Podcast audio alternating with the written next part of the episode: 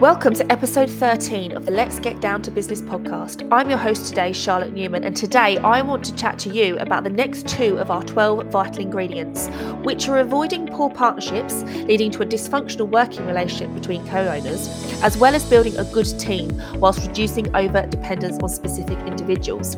So to help with this topic, I am joined today by Josh Curtis, a partner at A4G. Hi, Josh. How are you? Hello, Charlotte. I'm good. Thanks very much. You? Yes, I'm very well, thank you. Well, Josh, if we look at the first ingredient for today, which is the poor partnerships, but what this really means, because many of our listeners out there may be one-man bands, or perhaps they're just two people who started out with an idea for running a business, but in reality, sometimes one person left some time ago, and therefore potentially they might not think this podcast might be relevant to them, but by the way, this is. It's just, however, a lot more commonplace that as a business grows, this results in partnerships being formed, usually involving a friend or a family member, although sometimes it might be a business owner like, you know, themselves, where at some point their combined goals and objectives originally meant they were going in the same direction. Well, as you know, Josh, we've just seen many partnerships work in the short term, but often these can't really stand the test of time if left unmanaged. So what I'd like to chat through today is what factors impact the success of a partnership or not, and how these can be avoided if someone is in one or looking at becoming one. So we just maybe start with sort of the mixing personal relationships with business, because in reality, this is sort of the most common thing we see, isn't it? You know, what would be your top two tips for making these sorts of relationships work from the start? Well, I think first of all, so let's define what we mean by partnership. So as you say, many businesses are actually a combination of people. And so, you know, us as accountants, we always talk about partnerships being, someone who puts their figures on their tax return. They run a very simple way of reporting it to HMRC. A partnership would be defined as that, just two sole traders who work together without a legal framework about it. But actually, when we talk about partnerships in this context today, we could easily be talking about limited companies with more than one owner, or more often more than one director. So it's basically what I think we're looking at is where you have more than one person who's able to make decisions and call the shots with aspects of the business. Of course, partnerships are very rarely equal, and that's sort of what I think you alluded to. You may always have a dominant partner or a dominant director, and someone who is sort of brought along or late to join the management, and therefore have to sort of steal some of that responsibility and management decision making off the other partner, and it can be a very rewarding relationship. I think it's the phrase "it's very lonely at the top." I'm often reminded of when I often speak to some of my clients, where they are the only decision maker in the business, and therefore everything does filter up to them, and they don't have many places to turn to get that support and get other points of view, certainly if there needs to be very fast decisions. The joy of working in partnership with someone, or having a co-director or a board of directors, is that you don't have to be alone to make those decisions, and that can be very comforting and rewarding, because you've then got multiple points of view to make sure that you make the right decisions. I always like to think that if you've got only one pair of eyes looking at a problem, you're probably missing other angles and other ways of looking at the problem that one person just couldn't see on their own, because their vantage point doesn't let them see it. So if you've got other people to bounce off, you've got other vantage points to make sure you're making the right decisions. But saying that, obviously, the more people you have in a management responsibility, the more friction there could be. Certainly, if two people are disagreeing on the direction of something, or what decision needs to be made, especially those sort of emergency ones where there's not very much time to think about it. And people's personality types and their natural ways of working start to shine through, and that can cause the friction that can rub the wrong way, and if they're not managed in the right way, can then lead to longer term problems.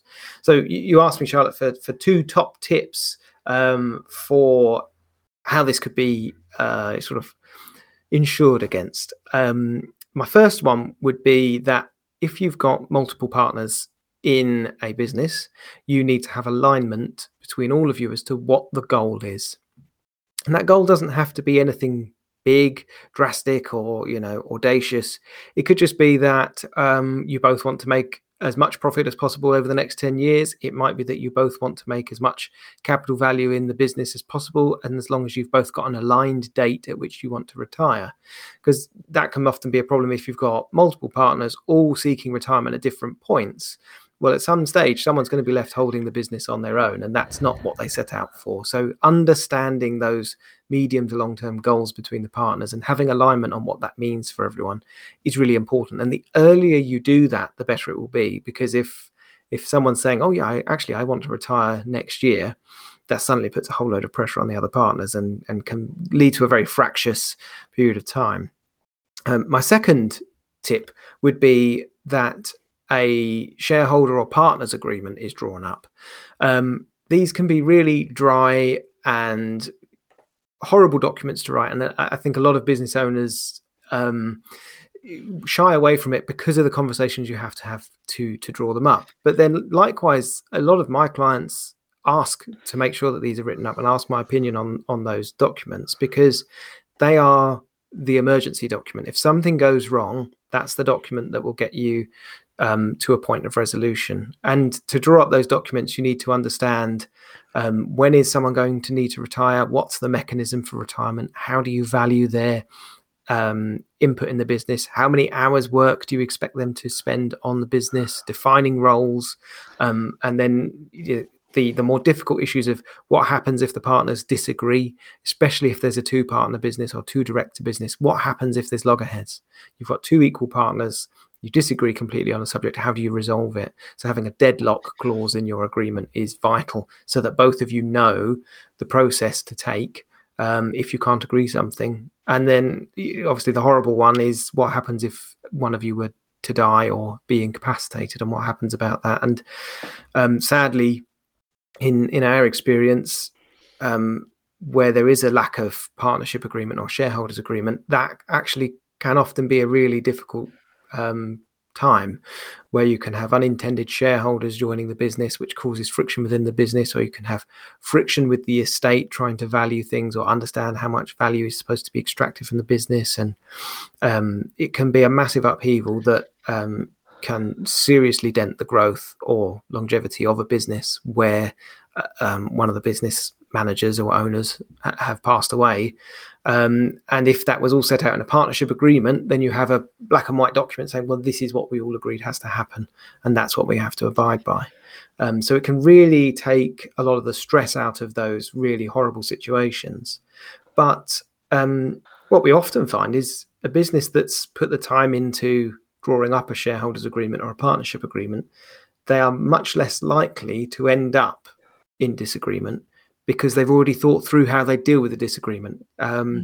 We often say that a partners agreement is about saying, putting onto paper what you want to happen whilst everyone's happy, so that if anyone's not happy, you've at least got recourse back to when you were happy, and you know that that was the right policy to take. So a very long two tips for you there, Charlotte. No, it's brilliant. And you know what? The partnership agreement is really interesting, because like you said, each partner's going to have different values in terms of what they want from the business or even the goals of it. So I was actually going to ask you to run through some of the things that you think is important for the business owners to discuss from the outset, which I think you've covered quite a lot there. But, you might draw this up right at the beginning, but, how often should we be updating this? Because as we know, life changes quickly, and what someone may have wanted when they started and wrote that agreement, like why they want to run the business or what their vision for the company is going to change. So, how often should they look at that, and what sort of things should maybe, even if they don't change the agreement, what should they be talking about regularly? Well, it's a bit like a will, isn't it? Once you've written the will, you're, oh, thank goodness I've done that. I'll put that away in the safe and I won't look at it again. But actually, you might then be leaving assets to people that you don't even own anymore.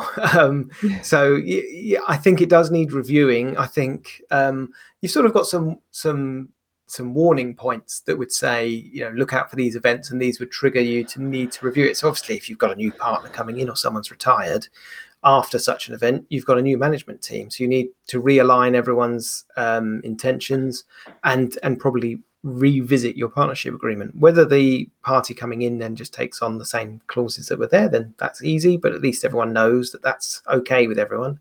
Or you might need to amend the agreement slightly.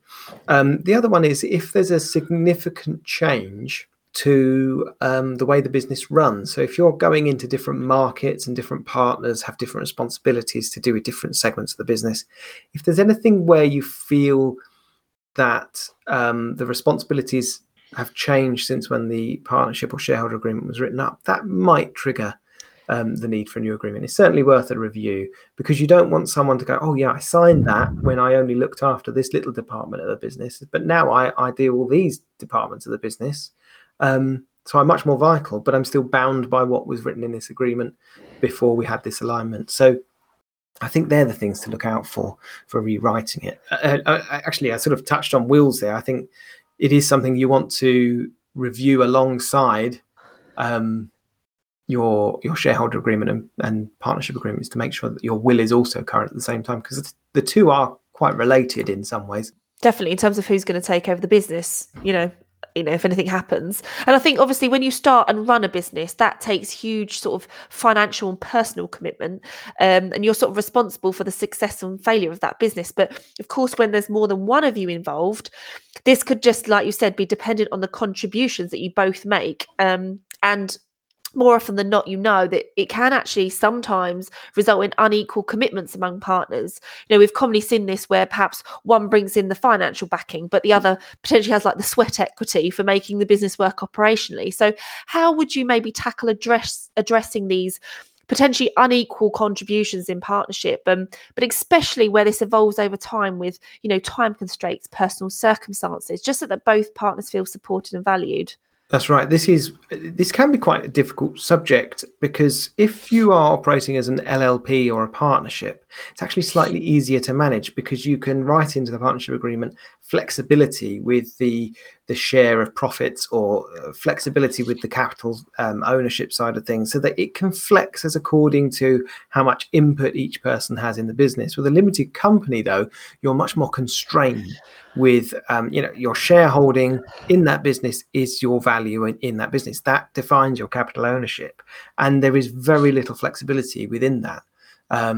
So you've got to be careful with, if there's a change in the perceived capital value that a shareholder or manager has, then you need to be quite careful about how you structure it. When it comes to limited companies, then that sort of has to be dealt with on a case-by-case basis to work out how you can ensure even-handed reward for each person involved. With someone tending to provide finance, then on a limited company, you tend to have a bit more clarity, because you'd have a difference between their equity ownership and their debt ownership. So, you know, if they've got a loan of 100,000 to the business, that shows as a liability of the business and has to be paid off before any of the shareholders can get their equity out of the business. So things like that. But it's certainly one of those things that having that conversation to understand the mechanics of how it works, because a lot of business owners make assumptions as to how it might work on someone retiring or selling the business. But I think having a discussion to work out that clarity is very important, and is very, very unique to each business, I would say. Yeah, exactly. And, you know, building a business takes patience and perseverance. And quite often when there is a lack of business or a big change, you know, like we've seen over the last couple of years, this can actually take its toll on both partners, which often leads to conflict. So what ways could business partners prepare for that lack of certainty in their success, but also maybe quantify this into something which includes the realistic expectations for both partners? And it comes to growth and things like that. Yeah. So I think that this is where, you know, you have to understand in a partnership that everyone is different. And in those times when things aren't going so well, or, you know, you're not achieving the goals that you've set out, or you feel there's an imbalance in input with the business, then you just need to sort of make sure you've set the groundwork for that. So you sort of need to identify, what are your strengths as a partner in the business, and what are the strengths of the other person? And the best businesses and partnerships I've ever seen are where those personalities complement each other. So if you've got two people who have very different points of view and very different strengths and very different weaknesses, then it very naturally guides you as to who looks after what bit of the business. But there needs to be trust between those people that that although at one point in the working year, partner A might have more to do, and then in another part of the working year, partner B might have more to do, they need to know that in the round, they will effectively be equal and understand that actually the input of both of them is required for the business to make the right decisions. But then that's also, of course, when you can get to loggerheads. So setting out those structures of how you deal with situations where you are in disagreement are very important. And you don't really want to have to rely on, okay, if we disagree, how do we dissolve the business? How do we sell the business? Because that is the least productive way of dealing with it. But it's setting out your roles and responsibilities and then setting out how those responsibilities are then rewarded. So if a business finds itself in a crisis and one of the partners now suddenly needs to do much more work than the other because it's their department that need to raise things up. So let's say it's like you've lost some customers, you're and the partner in charge of sales, and you now need to drive more sales into the business.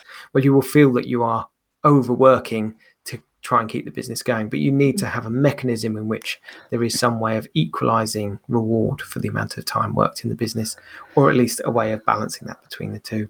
Because often it's a case of how long do you wait for equality? You may appear unequal in 1 year, but actually over the course of 5 or 10 years, you may find that that balance actually does sort itself out. But you need to be addressing it as partners so that you can define how you view that and have clarity of conversation. Every person in business thinks their contribution is probably more than it actually is. It's human nature, I think, to sort of, you can see what you're doing, you can't see what someone else is doing so well. So I think the key is to keep talking. Otherwise you start believing your own imagination as to what's going on rather than the reality that's in your business. Yeah, definitely. Communication is key. Absolutely. Absolutely.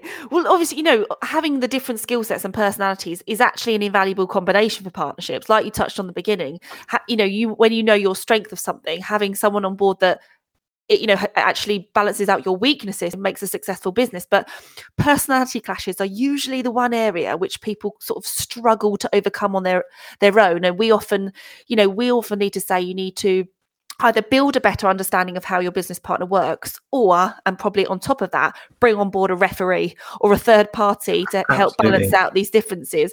So would you just maybe run through some of these main personality types you've touched on and just explain how understanding where each partner sits within this can just help when working through those different opinions if you don't have a referee or a third party? Yeah, so you've got different ways of setting it out, and I think that we're going to talk about this in a later podcast, but you can sort of, there's many different ways of organizing personality types to understand where they are coming from, but the biggest part of this is understanding that each person brings a unique quality to the management structure, and you need as many different types of personalities to get an all-round answer. So you might have someone who's very good at the technicals, you might refer to them as the techie person. They're very good at the actual operational side of things and getting things done on a technical basis, but they may be less good at entrepreneurial or management side of things. And you may have someone who's really good at sales. They might be there, we refer to them as the haymakers, someone who's driving the sales of the business, but they may not have strengths in management or getting the job done. And then you've got your management types who are very good at organizing things, but are less likely to go out of their comfort zones and sort of engage in sales or something like that. And then also understanding things about, some people are naturally more protection minded. Once they think they've got something, their natural thought process will be to protect rather than to grow.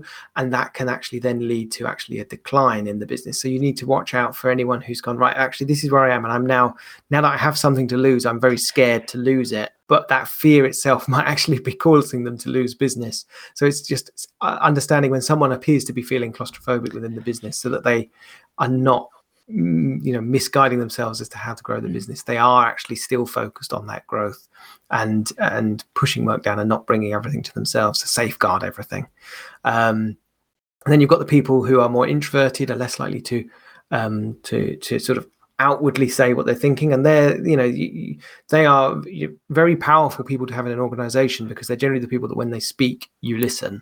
But it's also, they're the important ones to actually understand what their goals are, and it's to keep that alignment going. You need to understand what they are seeking to drive in the business, and sort of bring that to the forefront without completely alienating them. And then you've also got sort of a group who might be outsiders. If you've got an investor who's not from your business but's provided finance and wants to help oversee things, then they could be really vital. But obviously their outside perspective may miss some of the nuances that you see in your business. Yeah, well, that pretty much covers everything then, doesn't it? In terms of the personality values. And obviously, so we really need each partner to feel valued, and we need clear expectations and goals written out, which that needs to be reevaluated on a regular basis, if you like you say, through a partnership agreement or something like that. And make sure that we're delivering these things within an expected time frame. And lastly, we obviously need to understand how the partner ticks, and using these personality types, we can identify the strengths and weaknesses of both us and our partners to find the balance. But assuming we have all of that, Josh, we haven't really touched on trust, because honesty and integrity in a partnership can actually often take a long time, even if you were friends before you started out in business. And it can actually be quite hard to build. But obviously, as we know, it can be very quick to knock down. Just with that in mind, have you got any final tips, to our listeners in this area, can help them ensure that they have, that they use trust as the integral focus of their partnership, regardless of everything else that happens on a day-to-day basis? Absolutely. I mean, trust is essential. You've got to have trust between a management or a partner in a business, because without that, everything would start to collapse. But interestingly, trust is a difficult thing to define, and it's the person who you spend most time with. So if it's your best friend, or if it's your spouse, yes, you may trust them to a level where you think, yeah, I could go into business with them, but you will always be changing your relationship with that person if you are to bring them into business with you, because the dynamics in the business relationship will be different to the dynamics in the relationship that existed before you worked in business with them. It can work, but it can also be very fractious. And I've seen many couples where it doesn't work, but I've also seen many families where it does work. And you've just got to understand your relationship and have sort of an ability for both people in that relationship to have a safe conversation to say, hang on, I'm uncomfortable with how this works in the business. Can we alter this relationship? And have an exit plan if needs be. But likewise, I've seen many businesses where someone has come up through the business and they've built trust with that individual as maybe an employee or a business associate through another business. And they've gone, you know what? I've trusted this person in business throughout. I want to bring them into my business as a partner with me. And that can actually be very effective, because then you're not crossing these different relationship pockets that you may have. You've dealt with them professionally. They know how you tick in the business. And you may be able to drive trust that way. And you've got a track record because you've worked with them for so long. So that can be a very lucrative way of bringing in business partners. And ultimately, if you have a business that you want to grow, there's always going to be a limit. There's going to be a ceiling to how far you can grow that business without bringing someone else on. And often bringing someone in to your management team and ownership team from within the business can drive greater growth than bringing someone in from without, because it shows that you've given, you've got generosity in allowing that person into the management and ownership of the business. It gets them aligned with the success of the business, and that will have a ripple effect down your team. Whereas if you bring someone in from the outside who is your best friend outside of the business don't know them, and it can cause a problem with trust further down the ranks than it is just with you. Yes, exactly. That's a very good tip. Thank you, Josh. Well, obviously, what we've just discussed actually really carries over to our team. Anything that we need to make sure we have in a partnership actually, like you say, sort of pretty much builds our team. So, Josh, what sort of advice can you give business owners for tackling their overdependence on themselves or the next senior person? Well, I think that I would recommend to anyone in that position that they read the book, The E-Myth. It's actually our recommended reading here at A4G. I'm sure we've mentioned it in another podcast somewhere. But The E-Myth is a fantastic book. It can be quite a dry read, but it's really, really worth it. And one of the principal concepts it talks about very early on is differentiating the roles that a owner of a business needs to fulfill. And if you are the only person in your business, then you will fulfill all three of these roles. And if you're not filling one of them, then that's the most likely cause of why your business wouldn't succeed. And those roles are the technician, so the person doing the work, you know, providing what is chargeable within that business, whether it's making something or doing something or providing a service. The technician is the person who does what is chargeable.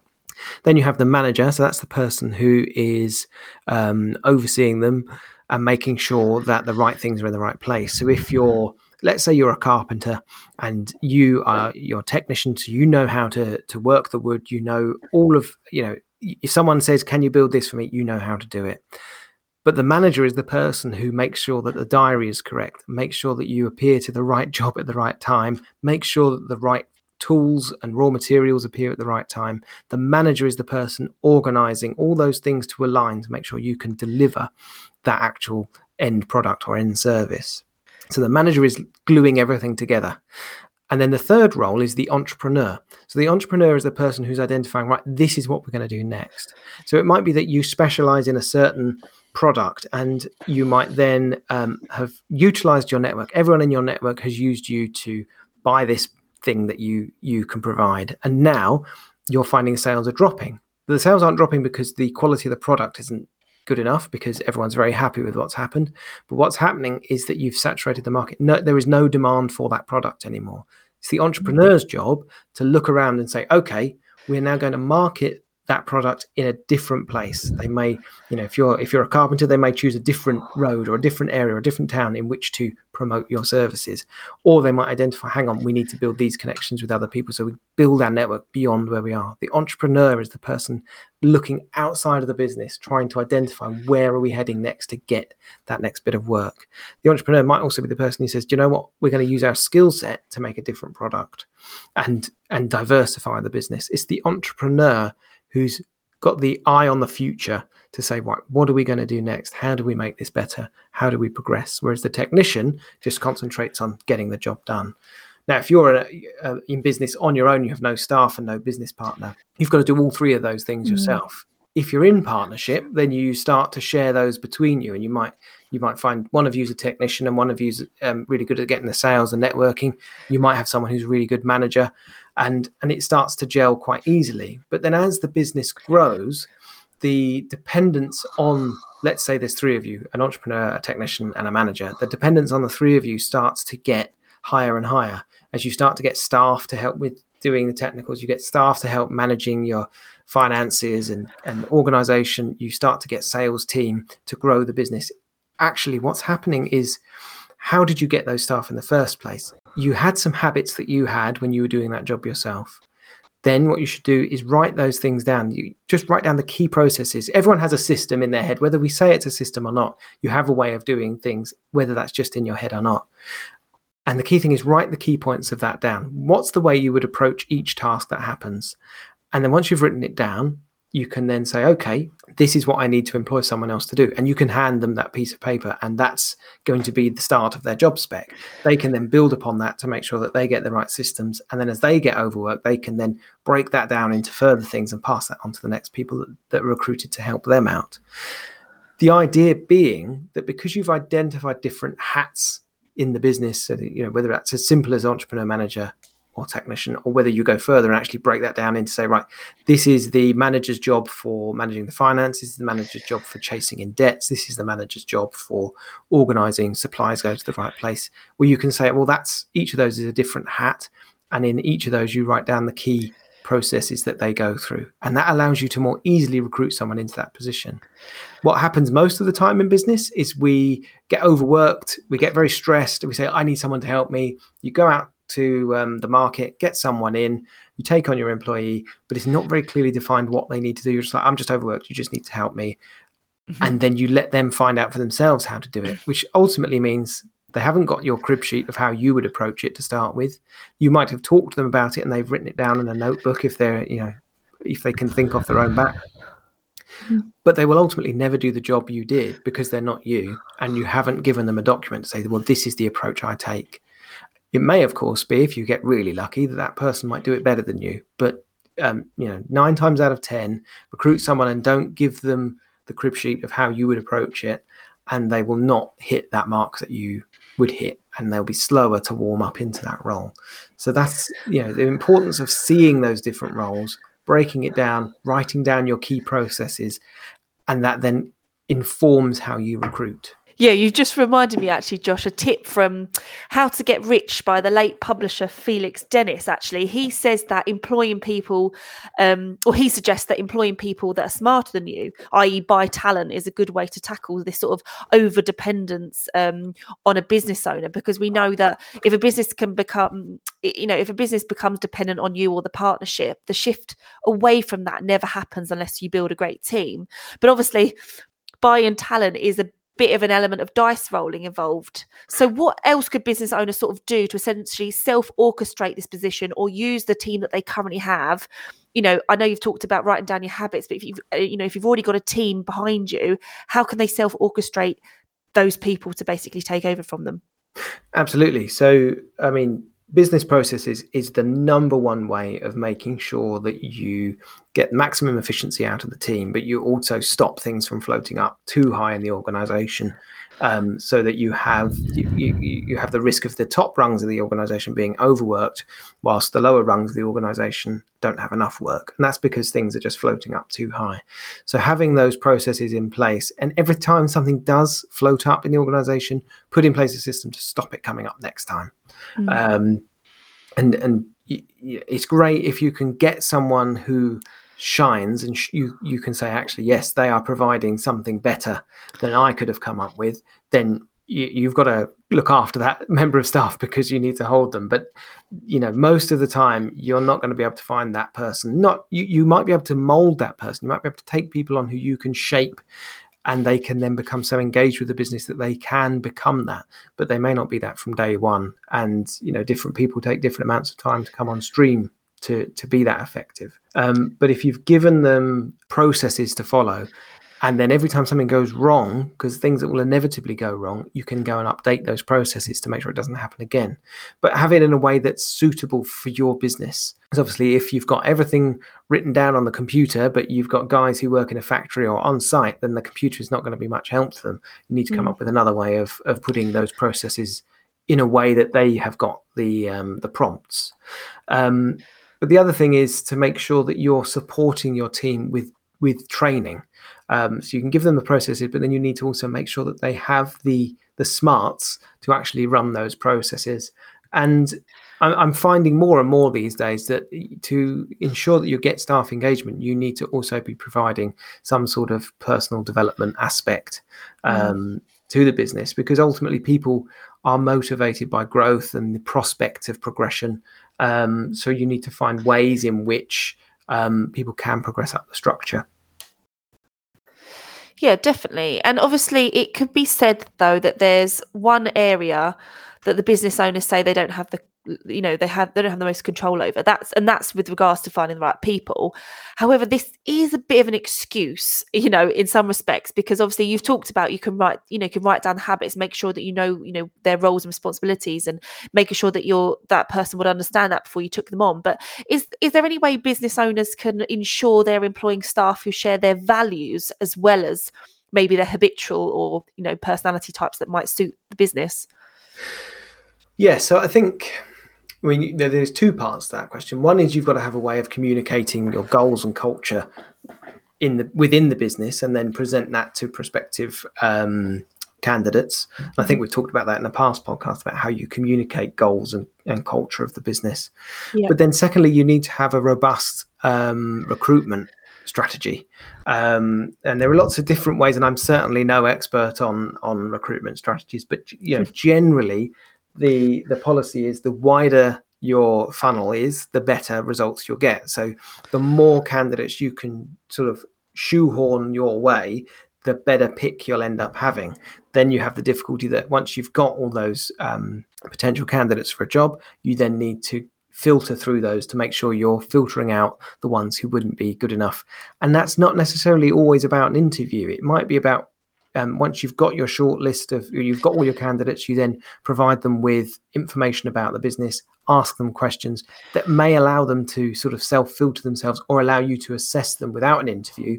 So it's like, oh yeah, hang on, that answer doesn't fit the bill of what I want. And then you can go into an interview with your very shortlist and give a bit more time to that. But by that interview, the candidate should know about your business, know about the culture. You should know about effectively their technical abilities. And that interview is about driving knowledge about that. It's about data gathering, pick up all the nuanced data points on that individual and drive into their past work history and abilities.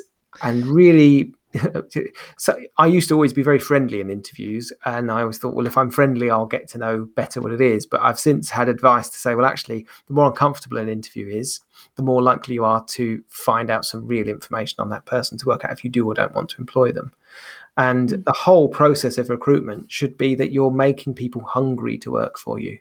And so by the time you come to that interview, which could be quite difficult, they're still hungry for the job, even after giving them an interview. I mean, I don't think I'm ever going to be an interviewer on The Apprentice, but that's one of the theories that I've recently been studying. Well, I think I like that point, isn't it? You know, the interview is so key, and you know, we're not going to touch on it now, but you know, there's some of the strange interview questions that come up, but actually what they do is bring out a bit of that personality, and they're not sort of reading, like you say, the technical things off their CV. It actually gets them to see what that person is and how they might work, right, if something came up. So I like that tip, but it's always uncomfortable to dig below the surface in an interview with someone who you don't know. So that's why they have to get uncomfortable ultimately.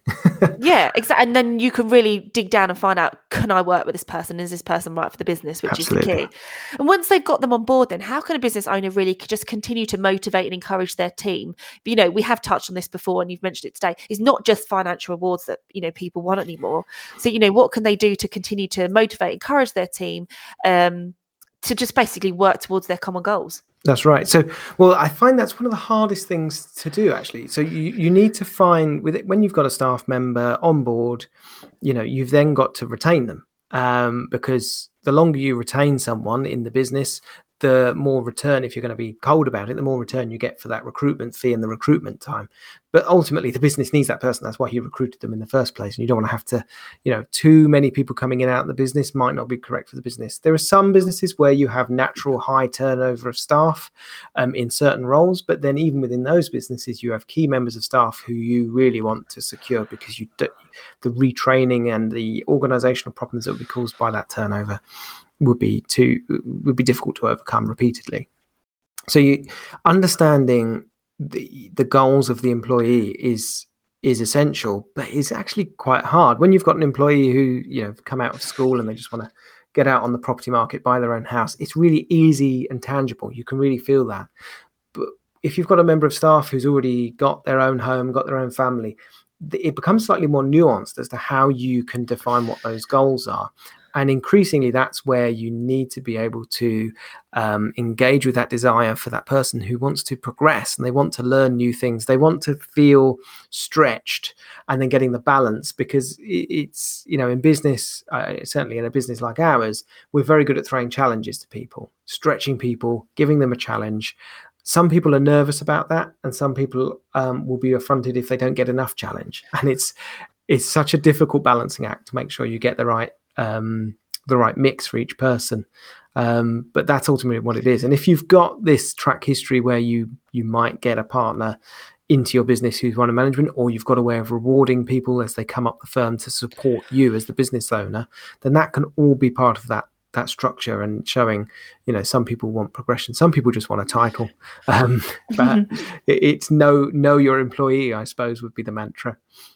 Yes, definitely. And like you say, and that touches pretty much on what we spoke about, the partnership, personality types, how people work, finding out how people tick, and like you say, what do people really want, and then you can find ways to motivate and encourage them in what they want and need. So do you just have any final bits of practical advice then before we finish today on the topics we've discussed, something a business owner could just take forward today and make actionable quickly?